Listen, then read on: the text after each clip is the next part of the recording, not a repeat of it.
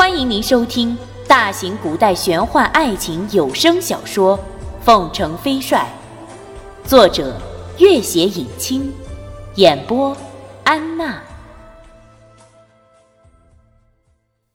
第一百四十一集，君玉听得他沉默不语，急忙道：“先生，你是在怀疑他的身份吗？”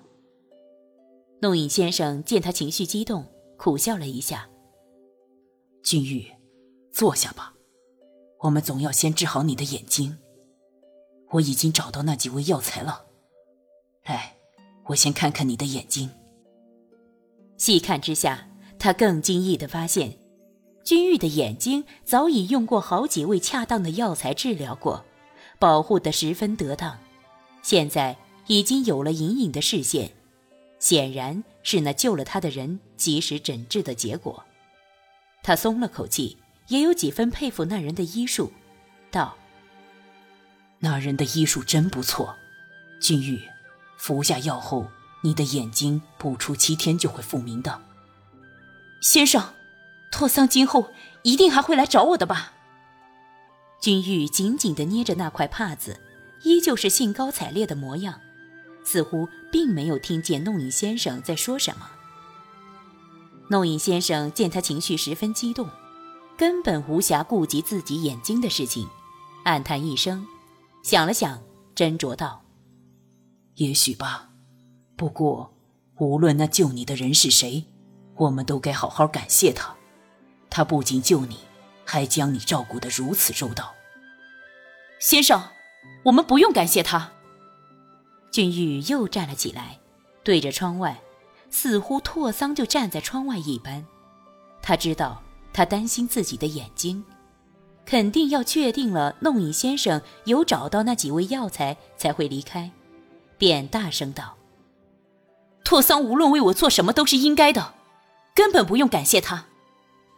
拓桑无论为我做什么都是应该的，根本不用感谢他。”别人哪怕为他做丁点小事，他都会尽力回报；只有自己，无论自己为他做什么，他都认为是理所应当的。无声无息的藏在夜色里的人，无声的微笑了一下。他的这种理所应当的语气，让他心里充满了幸福和温暖的力量。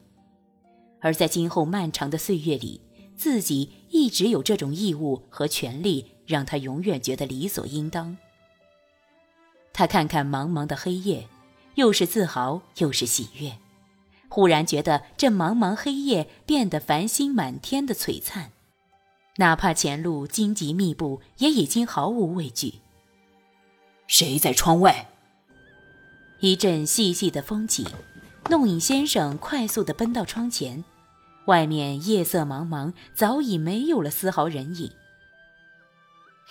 先生，拓桑走了，他刚刚才走的。君玉微笑道，神色又有点黯然。他一定是有什么苦衷，才不肯和我相认的。今后，也不知道他还会不会来找我。弄影先生见那人身法如此之快，轻功竟不在自己之下，这天下除了拓桑，只怕再也没有第三人了。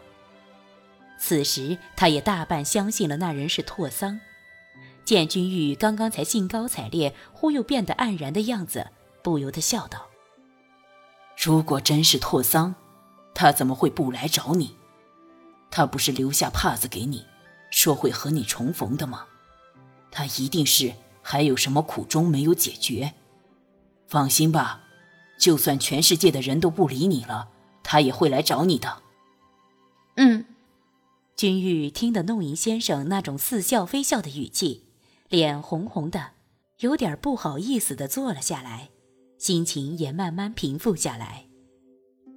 月色已经深去，君玉给弄影先生详细讲述了自己遇到孙家并为他下毒的始末。弄影先生听得暗暗心惊，但也确信了那人就是拓桑，除了拓桑。还有谁能在千军万马的围追下将君玉安然救走？朱丞相这个祸害，逃到异族还要加害你，真是可恶！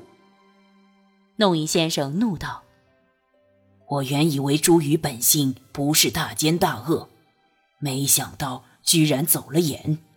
我要再见到这小子，一定不会放过他。”君玉从来没有听过弄影先生这样愤怒的语气，知道他心疼自己失明，加上又不清楚自己和朱瑜之间的恩怨情仇，是以认定朱瑜也参与了迫害自己。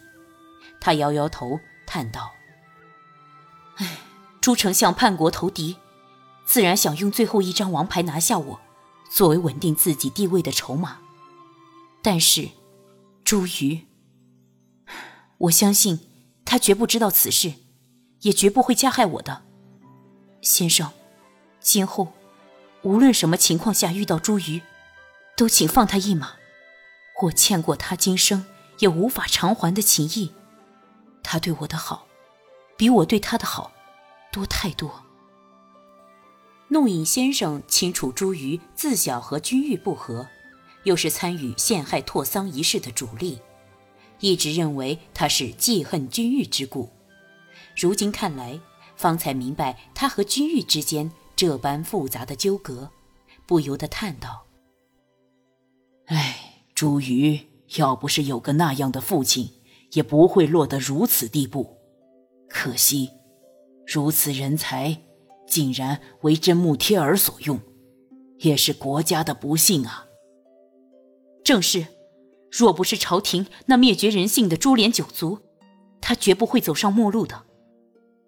两人都沉默了一下，好一会儿，君玉才又道：“先生，我现在最担心的是孙家再不敢回凤凰城了，那样，凤凰军群龙无首，会被真木贴儿所趁。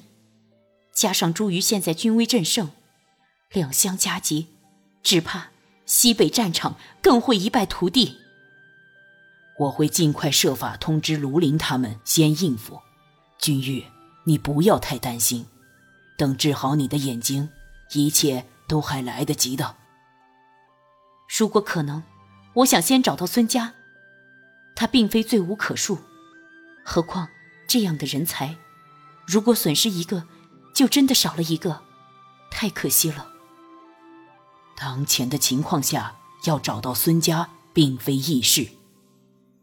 所以，我想的是，立刻将自己没死也没有瞎的消息传出去，传得越广越好。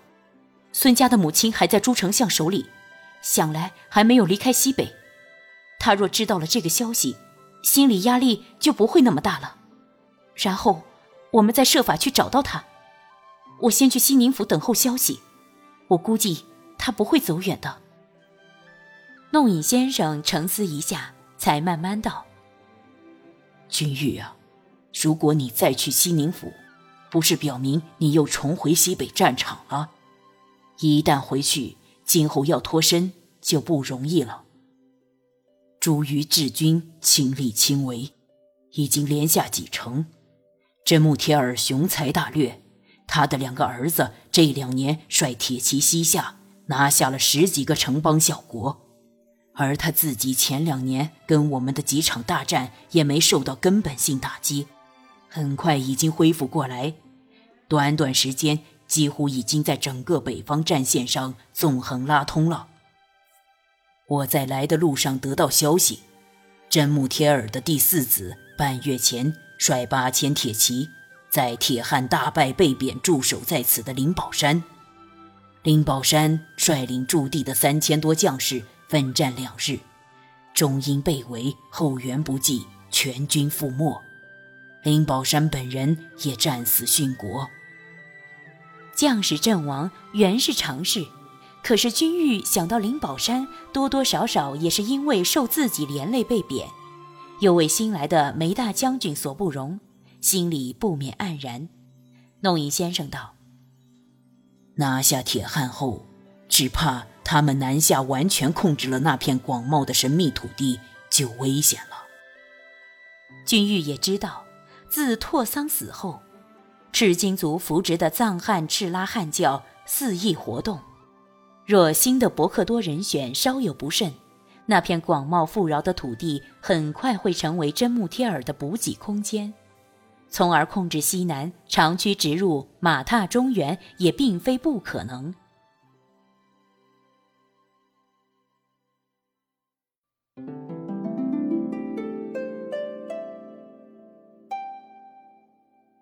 本集播讲完毕，感谢您的关注与收听。